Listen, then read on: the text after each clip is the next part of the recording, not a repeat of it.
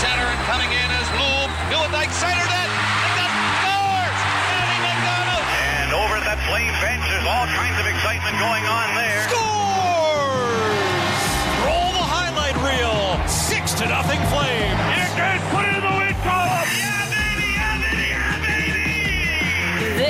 Is Flames Talk with Pat Steinberg and Wes Gilbertson on Sportsnet 960 The Fan. All right, we are underway this hour on Flames Talk. It is Thursday, January 25th with Wes Gilbertson of Postmedia. My name is Pat Steinberg. We're coming at you from the Hot Stove Lounge here at the Scotiabank Saddledome, and welcome to the Sports Drive brought to you by Calgary Lock and Safe. Did you know Calgary Lock and Safe also fixes doors? If you have one that needs it, visit calgarylockandsafe.com slash doors. Hello, Wes. Hey, buddy.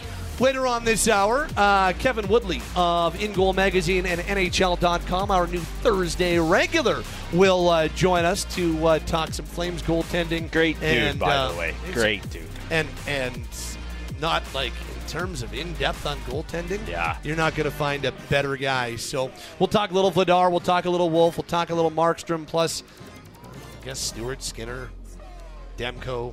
Ilya Samsonov, big game. Yeah. Uh, as uh, the one nothing win uh, for Toronto. Lots to talk about with Kevin Woodley later on this hour. But for just the second time in his NHL career, Johnny Gaudreau is playing a game at the Scotiabank Saddledome as a visitor.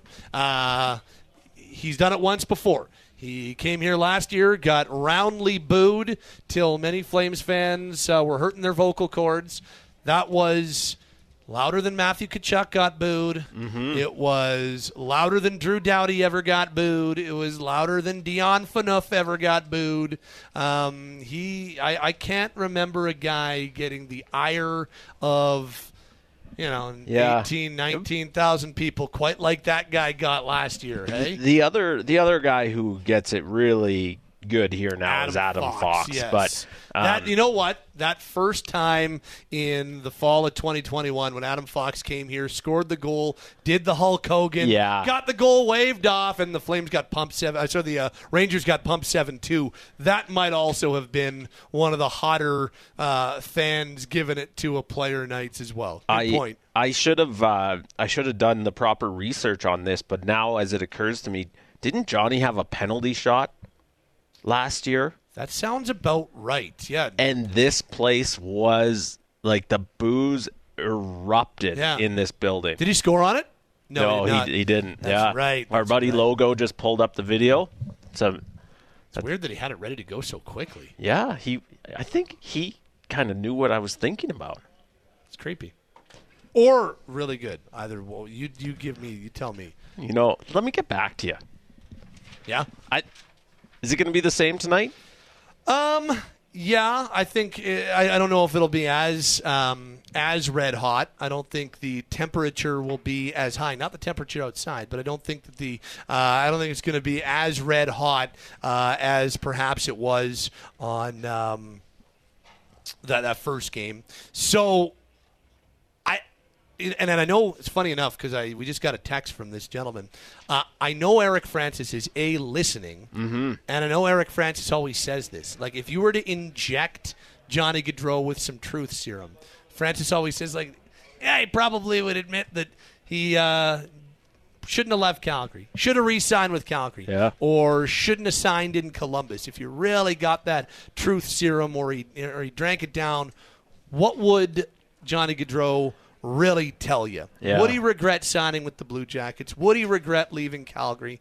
Um, I honestly don't know, but and and I the Blue Jackets feel like they're moving in a decent direction. That we need to take a look at Fantilli and Sillinger and Werenski and Kent Johnson and you know they acquired Provorov. They've got Marchenko. Even the goalie they're going to uh, play in net Thursday night in uh, in Daniil Tarasov. Like they've got some really nice pieces. But Johnny went from Game Five of a Western Conference playoff series with the Edmonton Oilers to a team that is right now well out of playoff contention in his first two seasons. Well, let me veer off course for one second here, since we know Eric Francis is listening, and and I get that it's January right now, but I, I should say on the record it would be nice if our buddy Eric would have a little bit of that truth serum when you ask him on the first tee what his handicap is.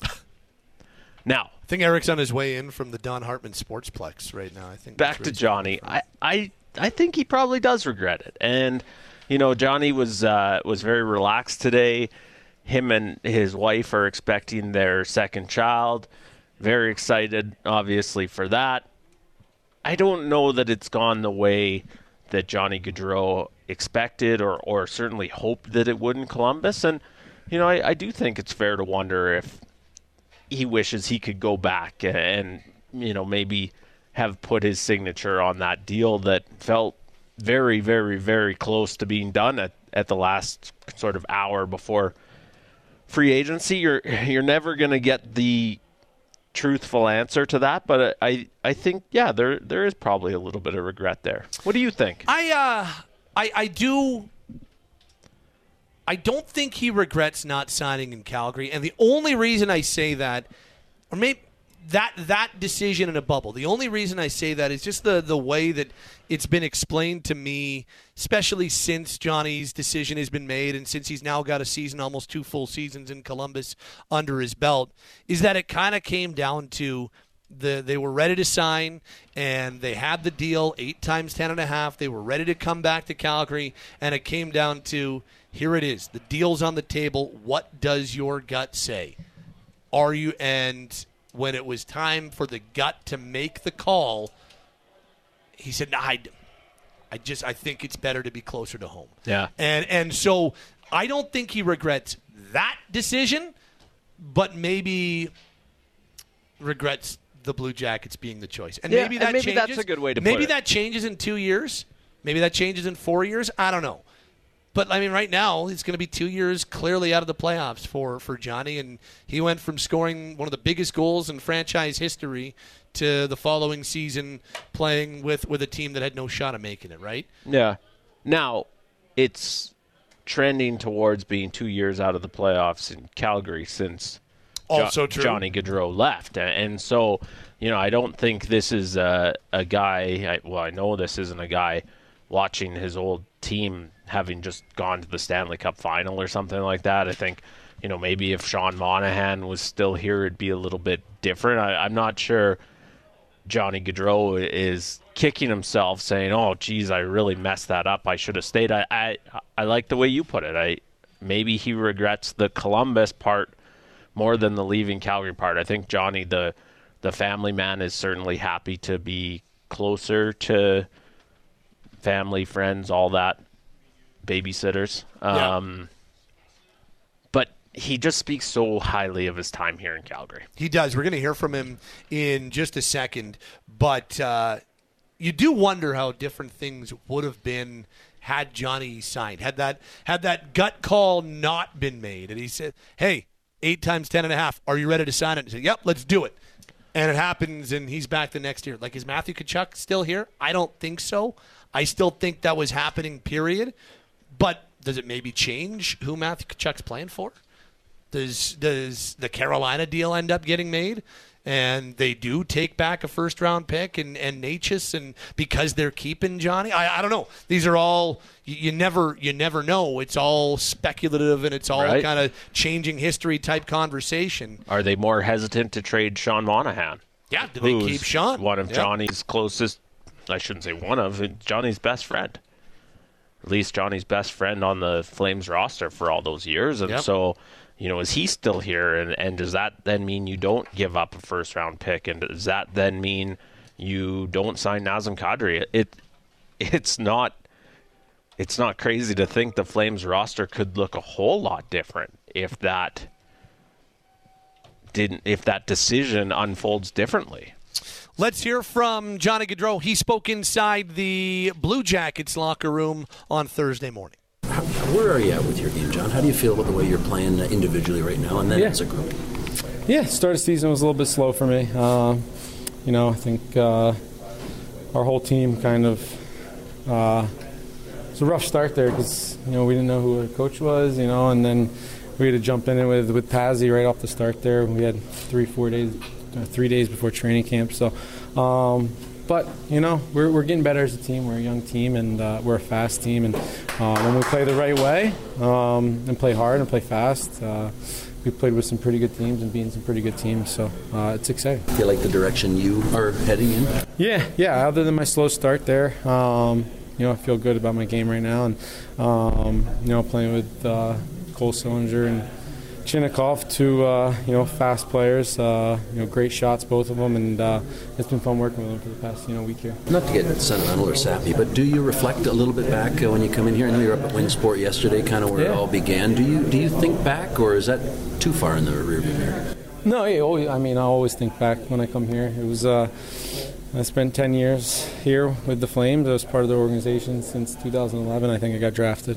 Um, and uh, just a lot of special times, special memories, a lot of great friends, and um, you know, uh, and not not very many bad memories other than losing in playoffs or something like that. You know, so um, you know, always you know relish this opportunity to come back here and uh, think about all the great times I've had here. Who was the best? Uh, maybe you had a text or somebody who gave you a shot or a chirp when you came back. Who was there?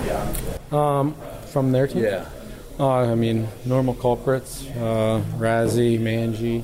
Um, I talked to Hanny a little bit, so. Um, but uh, yeah, it's uh, it's always fun playing against those guys. You know, I was really close with a lot of the guys that are on their team, and uh, you know, it's uh, it's exciting to, to get to see them play and uh, play against them. Feels like the temperature is maybe just a little lower compared to when Yeah. you came back last year. So is a nicer Yeah. kind of come in. And, Uh, yeah, I heard I've just missed the cold weather, so that's uh, that's nice. Um, but yeah, yeah, obviously, like you said, I mean, um, you know, I like me- just brings back memories, you know, of you know, freezing cold weather, and then guess what? You're wearing shorts the next day with little Chinooks. So, um, you know, it's just uh, it's great. I caught it on on the back end of the, the, the nice part of the weather.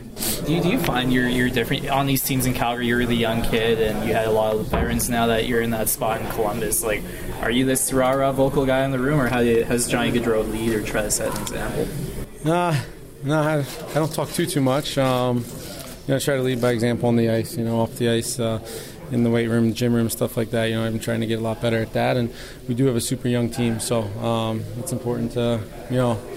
I remember I was in their shoes not not too long ago, and uh, you know, had a lot of guys that I looked up to and set really good role, role models and examples for, for myself when I was here. So I just try to try to follow in their footsteps, and uh, because like like you said, we do have a super young team, and uh, you know um, it's exciting to see these guys play and, and work every day, and uh, they're super skilled, so it's great. Is it hard to believe uh, when you, and again on this reflection road, but is it hard to believe that you're this far into your career? You talk about, you know, you're surrounded by youth, so you probably feel as young as they are, but is it kind of hard to believe that you're this far into your NHL career and you are kind of the elder statesman? if you will? Yeah, yeah, it's weird. It's it's crazy. Um, I like I said, um, I remember when I was younger, all the guys saying, "Enjoy it right now," because it goes by super fast, and and it does. So, um, you know, try to let the guy, those guys, the young guys on our team know, it goes by fast and enjoy it. But um, yeah, it's been it's been a long ride. how how often do you and Monahan still chat? Probably every day. Really? Eh? Yeah. Just text back and forth. Yeah, text back and forth. Um, I think our wives talk more than we do, but um, yeah, we'll play like stupid games on our phones against each other every single day. And just talk to each other, Snapchat each other. Just every day I talk to them. So There you go. That's uh, Johnny Gaudreau as he spoke with us on Thursday morning inside the Yeah. Columbus uh, Columbus locker room. It was actually uh, as as I was standing there uh, right beside him, I was like, "Huh." And Johnny, it's like he's no longer that uh, that kid that came in as a member of the Flames, which you know he, he wasn't when he left here either. But I think you realize it more when he comes back, and it's it's been a year and a half or so since he's left, and he comes back for a second time. You really realize, like, yeah, it's that's not the same. That's not the same young Johnny Gaudreau. Like that's a guy who has has played hundreds and hundreds of NHL games. Yeah. has made a life changing decision, and has experienced Calgary, and is now playing in Columbus. It's um, yeah. 30 now. Yeah, Yeah. crazy to think. Yeah, it's wild, isn't it? Soon to have his second kid, as you mentioned. Yeah, with Meredith. so- expecting his second child. You know, speaking about the veteran leader that he wants to be for a young Blue Jackets team. Some great insights. I know we played in the the previous segment on Oliver Kylington. Nice shout out to Chinooks. Yeah. A lot to unpack there. He he knows his Calgary. Yeah. Uh, let's read a few texts. 960, 960. Mike writes, honestly, I still miss Johnny. Every shift was must see where he could go end to end or make all kinds of nifty plays and make his line mates better. The Flames badly miss a guy who can create something from nothing. The truth is, this is on Brad Treliving for not signing him in 2021. Brad had a history of making bad decisions with contracts, which has led to all kinds of bad deals, buyouts, and etc. I, I do think in hindsight that is one of the, the biggest um, mistakes in, in this scenario. I, I believe that the Flames and Johnny were very close, like imminent close in the fall of 2021, just prior to the beginning of the season. It didn't get done. I don't know exactly why, but I, I believe the Flames kind of walked away from it. Um, and Johnny then went and, and decided to, okay, then we're not going to talk contract during the season, and obviously went and had 115 points that year. I, I do think that's fair to say that was a, a miscalculation from from Brad Treliving in the Flames. 115 points, a pretty good negotiating tactic, yeah, that, isn't it? That works all right, all right. Yeah, I think I think it's All right, perfectly. all right, all right. I think it's perfectly fair to to look back on the sort of what if of that scenario.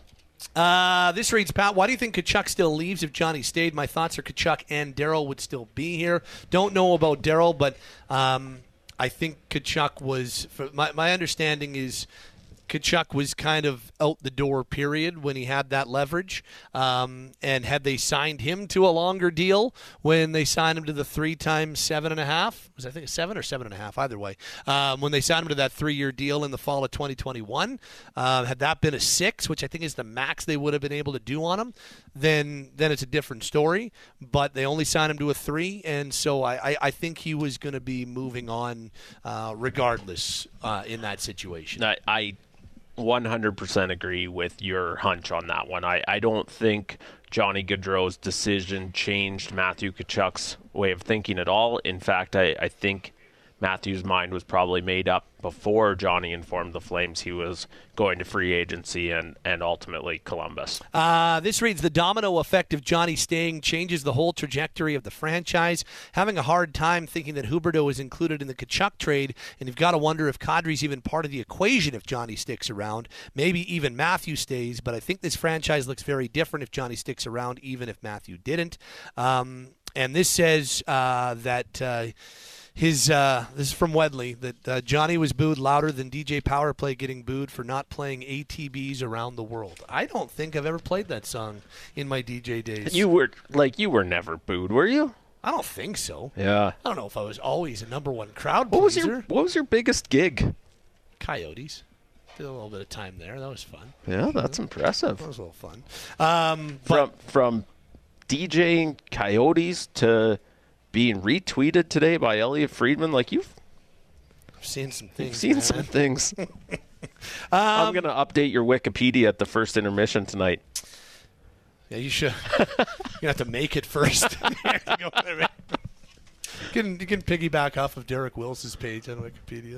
Um, I don't know if he has one either. To be perfectly honest with you, I don't think that. Usually, broadcasters don't have one unless they're Jim Nantz or you know, Yeah. Th- those those level of broadcasters or Logan Gordon. Those are the types that have the Wikipedia pages.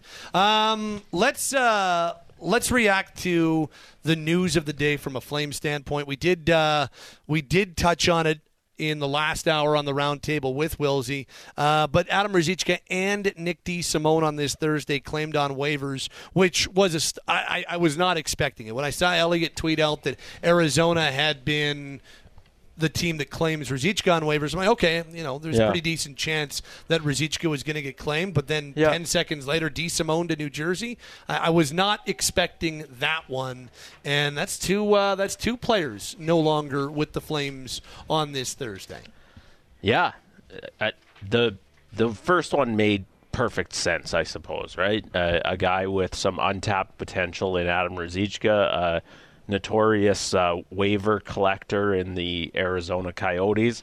I don't think it was a surprise to see that one, and you know the second one, Nick DeSimone being picked up by the New Jersey Devils, is really sort of a, a nod to what was a cool story we watched unfold here in Calgary. A guy who, at the age of 29, capitalized on an opportunity to finally show that he could be uh, useful depth defender at the NHL level. And, you know, Nick DeSimone's not going to wind up in the Silver Stick Club and he's never going to be on a top pairing or anything like that. But this was a, a really neat story for me, anyways, to cover over the past couple months. This is a guy who, at almost 30 years old, finally got a chance to sort of live that dream that he's been chasing for a long time. You talk to anybody around the Calgary Wranglers, and when I say anybody, I mean specifically the players, they adored Nick DeSimone. And Yeah. they're probably going to feel that loss even more than the the Flames would be. You know that if this Wranglers team is going to stick around near the top of the Pacific Division, they're probably getting Nick DeSimone back at some point. Yeah. and so Yeah. that one hurts the the organization from a depth perspective, but uh, good luck to him. And and New Jersey needs defensive depth. They've got some There's- injuries, They've got a ton of injuries back there. So, yeah, I uh, I was I was surprised by that, and I, I bet you Brad Pascall um, and and Trent Cull maybe uh, dropped a couple of expletives when Mhm. uh, when they got the news that Nick's going to be New Jersey bound. Um, it does open up some roster space. It does open up. You know, good chunk of almost 1.6 million in cap space for the Flames. Not like we're expecting this to be a cap team or anything like that for the next little bit, but it does give them just a little bit more flexibility um, if they are looking to.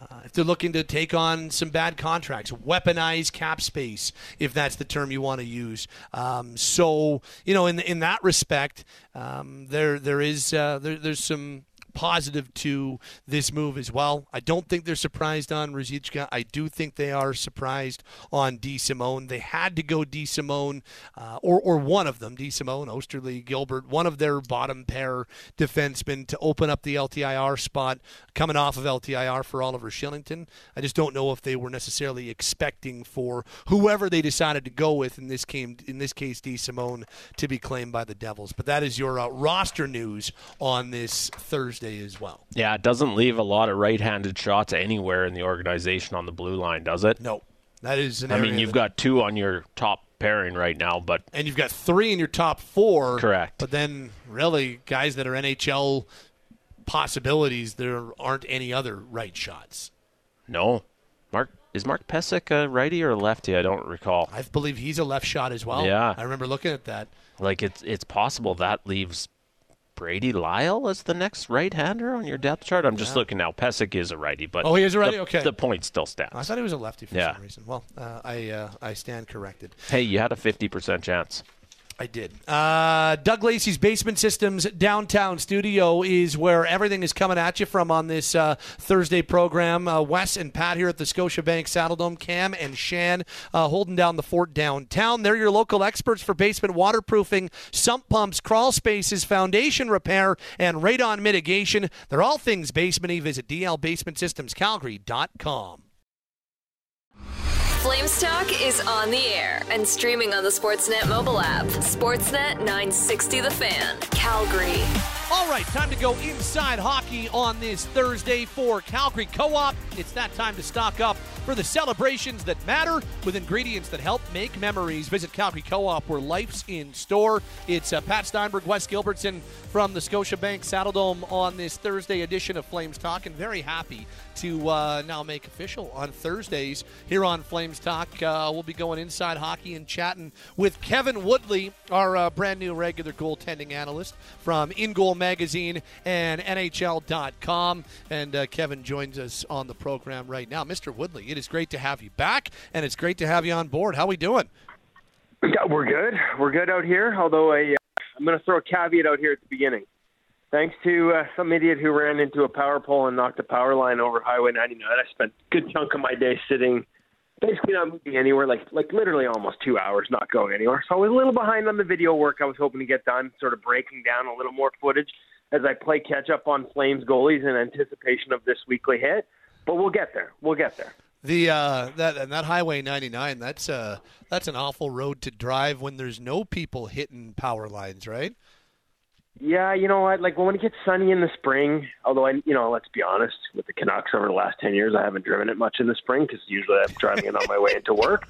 um, it's a very pretty drive, to be honest with you. It's not a bad commute, but on a day like today, where we're into, you know, I, I, it's been gray and miserable, and and all the bad things about Vancouver weather in the winter for a while here. And I literally got into a spot where I could not go back, I could not U-turn, I could not move forward, so I sat.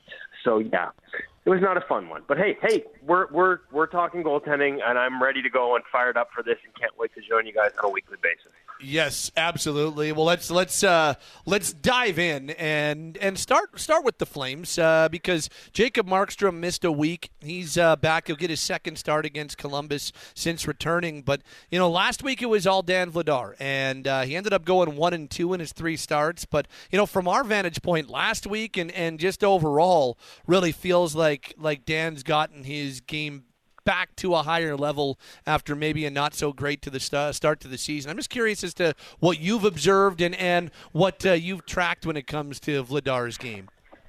It's a lot better, um, you know, since mid-November, and, and it was kind of tough, like not watching this closely at the start of the season. Um, you know, you're sort of a little more at the mercy of the numbers as opposed to, you know, like Wes gets to see him every night, right? You guys get to watch him on a nightly basis, practice every day. So you know, we probably have some observations that may or may not match some of the numbers, but they were ugly early on to the point where I wondered aloud on Twitter, you know, given how Wolf was playing, you know, how much longer could they continue to to ignore that opportunity? And you know, sure enough, they gave him a chance, and there's some adjustments that probably need to come for Dustin Wolf. And in the meantime, you have to give Vladar a ton of credit for um, kind of turning his season around. Like his numbers since mid-November uh, grade out quite well. Um, they're, you know, like adjusted save percentage because it's small, a smaller sample. We always talk about goals saved above expected, and Jacob Markstrom right now second in the NHL in that category. Um, but for Vladar in a smaller sample, I look at adjusted save percentage, which is how is he on a sort of more of a shot by shot basis relative to the environment. And you know, since mid November to now, which is a pretty good sample size for him, he's plus 1.7%. So he's playing well above his expected save percentage. Like that's that's 15th in the league. Like that's up there, you know, alongside some guys who are having pretty good seasons over the last two months. Right there with Linus Ullmark, Jeremy Swayman, and Juuse Saros. Um, you know, not far behind, ironically, Stuart Skinner since November 16 is plus 1.9%. So it gives you a little bit of perspective. Now, what you're not going to see in Calgary or what somebody else from the outside is not going to see when they look at his raw numbers, those aren't going to look as pretty because the other part of this formula is the environment, and his expected save percentage in that stretch is 866. So obviously really low, and that kind of kind of matches what we're seeing from Markstrom on the season. Um, you know, in the in the low 870s. It's been a tough defensive goal uh, for the Flames and for the goalies behind them, and I think that's why maybe some of the recognition of how good they've actually been doesn't necessarily follow unless you're watching them on a night in night out basis like you guys are. So on on the uh, on the Vladar front, and I, am curious now that you, you give us that breakdown. Like, and, and, there's a lot of talk about moving a goaltender out and, and making room on the NHL roster for Dustin Wolf. Like, is is Vladar the type of guy that, that should be coveted by another team who's looking for maybe that that one B type guy? Coveted becomes tougher um, because there are other guys like like when I look at the list, you know, um, of guys who you know maybe are under the radar elsewhere that are having sort of good hidden seasons that might be available at the deadline. Um, there's a few names that when I look at the adjusted numbers are higher, and and I think as I just mentioned, like it reminds me a little bit of Eric Comrie. Eric Comrie clears waivers easily in Buffalo because he's got an 863 save percentage, but only a handful of teams, sadly, are aware that he has an expected save percentage of 850, like just shockingly low because of what he was facing every time he got in net in Buffalo. And so I think it's a lot harder for GMs to justify moves when the raw numbers aren't pretty. And you, so you're going to have to find somebody who does a deeper dive team, and they don't all do it. They don't all have clear sight. They don't all sort of dig into this degree. Um, who understands that his performance uh, is, is a lot better than maybe the raw numbers say, and, and that becomes a riskier proposition, whether you're a goalie coach recommending it or a general manager making that move, because the public only sees the latter. So um, I don't know about coveted, but he certainly played his way into a guy who should be a consideration for other teams if indeed he's still on the market. And um, you know, is it is it as sexy as Jacob Markstrom, who, like I said, on this season has been unbelievable and and arguably should be in a Vezina Trophy conversation at this point? You know, obviously not. But at the very least, Dan Vladar over the last couple of months should have played his way back into, you know, at least strong consideration category for some of these teams. And again, the the the sort of other part of that is the price tag's obviously lower. Kevin, I, I'm curious. You mentioned earlier that you uh, you opined on social media earlier in the season that uh, it was time for, or perhaps time for the Flames to create a spot for Dustin Wolf. How how much longer could they go on with Vladar, as you said, with his current numbers? Do you has your opinion on Wolf's situation changed at all? Like, do you think this is a guy who needs to be at the NHL level? Yeah, that's a tough one. And when I when I said that it was more because Wolf was tearing it up in the American League, and and like I said, early in the year, all these numbers that I say are really good for Dan Vladar, they weren't right. Like, and and part of that, and you know, this is again as an outsider at the time, and and not paying as close attention. You know, I was paying more attention in Edmonton. I knew they'd made system changes, and this is the one thing to understand. Um, you know, when Calgary changes things in the defensive zone, and everybody has to get used to different reads what a goaltender reads off of, and and we do these weekly sit downs with NHL goalies where we're reviewing video with them at InGoal, and they're walking us through their saves. Like a lot of it is, yeah, like the handedness of the shooter and what he's showing you. Has he opened his hips? Is his blade close? Is he passing or shooting? Where are his pass options? And all these, like the amount of detail these guys process in real time to come up with a decision on depth in the crease or what post play they're going to use or what save selection they're going to use. It, it's almost mind blowing. But a massive part of it, and this is the one part that was really eye opening for me over the you know past three or four years of doing this with with all this video work, is how often the answer isn't isn't not just about what the offense is doing, but but even is is more so about what your defense is doing. So when you make system changes, and everybody is trying to figure out what they should do and when to a certain degree. The goalie is trying to read off of that. And if everybody else is still getting comfortable, imagine being the guy behind that trying to figure out how much do I trust these five guys to be where they're supposed to be. So, you know, maybe some of the, the tougher environment and some of the tougher starts for these guys might be reflected by how much harder it is to make a read when everybody else is trying to learn the same thing you are and get on the same page. Uh, and Vladar's numbers weren't great early; they just weren't. Um, and and Wolf was great. At the end of the day, I've always believed that Dustin Wolf's going to be an NHL goaltender. I think there are a lot of signs that he's ready now. How much um, more is he learning in the American Hockey League is a fair question. It's all about opportunity and finding spots. And, you know, that's a tougher one for me to answer, Wes. You'd probably have Sure. a better feel for where the organization is at. Like, you know, like I think as long as you're chasing a playoff spot and you're doing it with Vezina caliber goaltending from Markstrom, and as I said, top 15 adjusted goaltending from Vladar over the last two months, it becomes much harder to sort of give him an opportunity to learn on the job. And yet, and I've talked to goalie coaches around the league about this, increasingly the NHL is becoming a development league for goalies, something I never thought I'd say, even five, six years ago. Um, we started with forwards who had all this skill, getting opportunities to learn on the job in the NHL because they had the upside offensively, and you could teach them the defensive game. But everybody always said, like, hey, it's not a development league for goalies. It's not, and it is now. Like, there are teams with guys up and relying on guys up who, in other years, I guarantee, and they've told me, would be in the American Hockey League. Right. And so it becomes a tough balance. Where, when do you find that opportunity for Dustin Wolf? And it may simply be a matter of, you know, closer to the deadline, if opportunities arise to move somebody, and if you're no longer in this race, you have to wait for that. Um, but they got to find it at some point uh, because if you do have any questions about what it looks like at the next level, you, you kind of need to get that answer sooner rather than later, don't you? And I, I believe they believe, I know they believe, that the answers will all come out in the affirmative but there might be some growing pains in the meantime and, and finding spots where you can live with the growing pains especially when you're chasing that's tough that's really tough but a little more and more teams are teams are having to in some cases sort of live with the development path and the NHL being a part of it for young goaltenders It, it's such an interesting point you raise. Like what, what I know there was talk for years and years. Well, if you if you bring a young goalie up too soon, it's going to spoil them. If it doesn't go, you know, if it doesn't go well, then then you've spoiled your best goaltending prospect. What do you what do you make of that shift to the NHL being more, I, I guess, being more open to develop goalies on the fly? Yeah, I mean, I, I think part of it is just necessity, right, Yeah. for some teams. Um, you know, like we're seeing, like wait, look at like goaltending's never been better. I, like I can honestly say that. Like, and people like we see save percentage go down every year.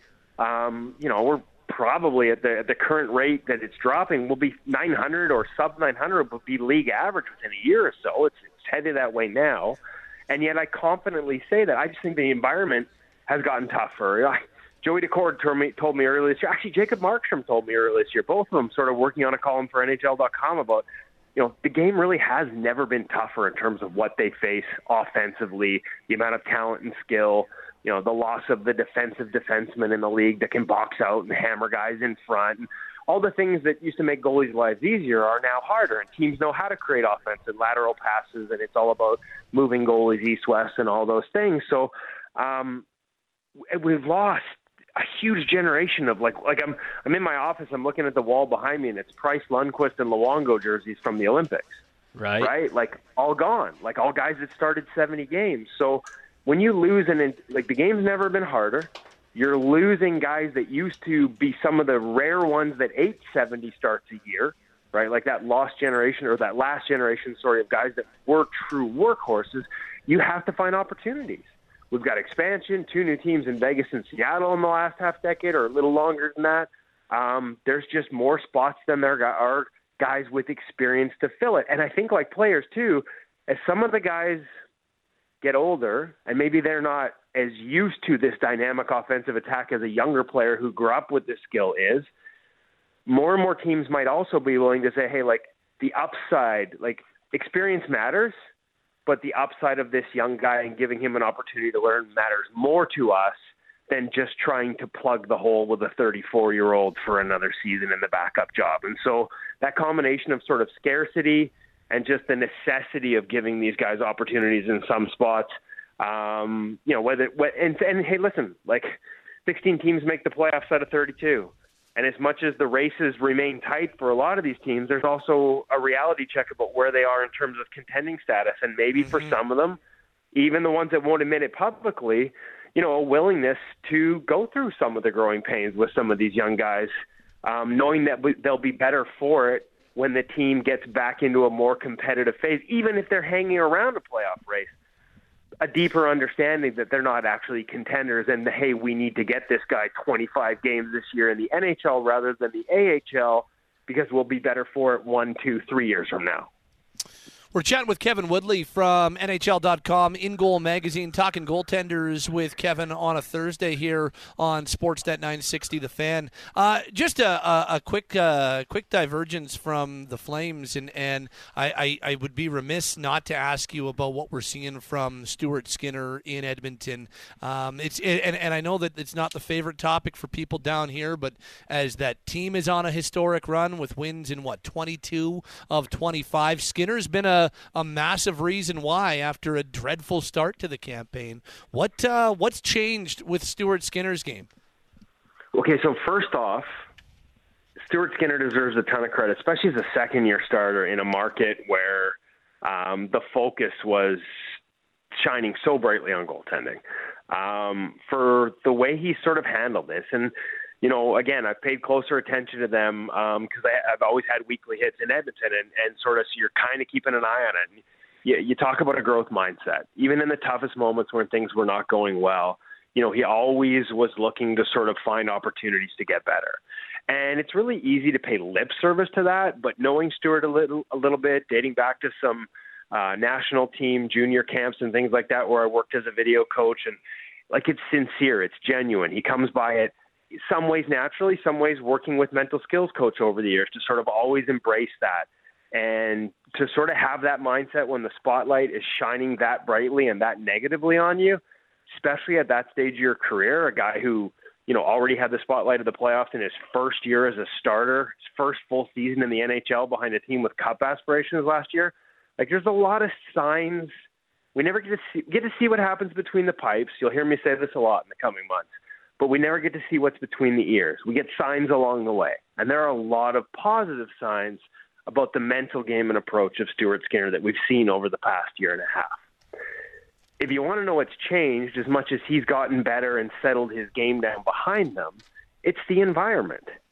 Right. Under Woodcroft, bef- before they fired or made the change at coaching, they were 32nd in the National Hockey League in high danger chances against off the rush, dead last. Hmm. Since the coaching change, and actually, I, I, I I look at it about a week after the coaching change because they made the change. They were headed on the road and they kind of stunk for another week on an Eastern swing where they were still just bleeding odd man rushes off the rush like a ton. Since then, sort of give them give them a week to settle down. Do the math again. Number one in the National Hockey League in rush changes against high high, wow. high danger from 32nd to first. And I do believe goaltending can bail you out when you're in the 20s, 21, 22, 23 to an extent. But that drop off, and we learned this lesson here in Vancouver over the last couple of years, from 21 22 to the bottom three, when you're in the 30s, there's only so much goaltending can do, and it usually can't do it for very long. It's almost like instead of 10 spots, it's exponential. And so I heard a lot of talk early in the season in, in Edmonton about, yeah, the team's bad defensively right now, but could you imagine where the Edmonton Oilers would be if they had Thatcher Demko, because Demko was on an absolute heater for the first six weeks. Historically great numbers. Could you imagine if the Oilers had Demko? I'm like, yeah, I can imagine it. I watched it in Vancouver last year when the Canucks defended like that, and guess what? It wasn't enough. He couldn't fix it. He couldn't bail them out. I just think that environment got so bad, and it's not about defensemen, and it's actually not about the defensive zone changes. It's more about changes they made in the neutral zone and guys turning the puck over in bad spots, making selfish plays, leading to odd man rushes against it. You just cannot survive like that. And so yeah. Skinner deserves a ton of credit, but that environment was not manageable for any goalie. And here's the question moving forward. Jack Campbell never got to play behind the new environment. Still hasn't. Still in the American Hockey League. So lots of decisions to come there for the Oilers. Um, because I'd be curious to see what Campbell would look like now that they they're playing like the team they were last year defensively, and frankly, even better. Yeah. Hey, Kevin, great stuff as always. Uh, we didn't touch on a, a, bunch of things we wanted to, so we can uh, push some of it for next week, and uh, I'm sure there'll be lots more to touch on next week as well. It's good to have you on board every week. Hey, this will be awesome. Really looking forward to it, and thanks for doing this today. Yeah, my pleasure. I, did I mention I had a couple Red Bulls in the car when I was stuck in traffic? I apologize, guys. The, the, the, the, hamsters were spinning in my head, and the mouth was going like I was just I couldn't stop. I promise to be more concise next week, and we'll hit more of the topics. No, that was uh, that, that was not a complaint. That was uh, that was outstanding stuff, man. Uh, we really appreciate maybe, maybe do three Red Bulls next week. Well, I mean, there's the heart palpitation problem that comes with that, but I'll, I'll, I'll consider it. Thanks, man. We'll talk to you next week. All the best, guys. Have a great week.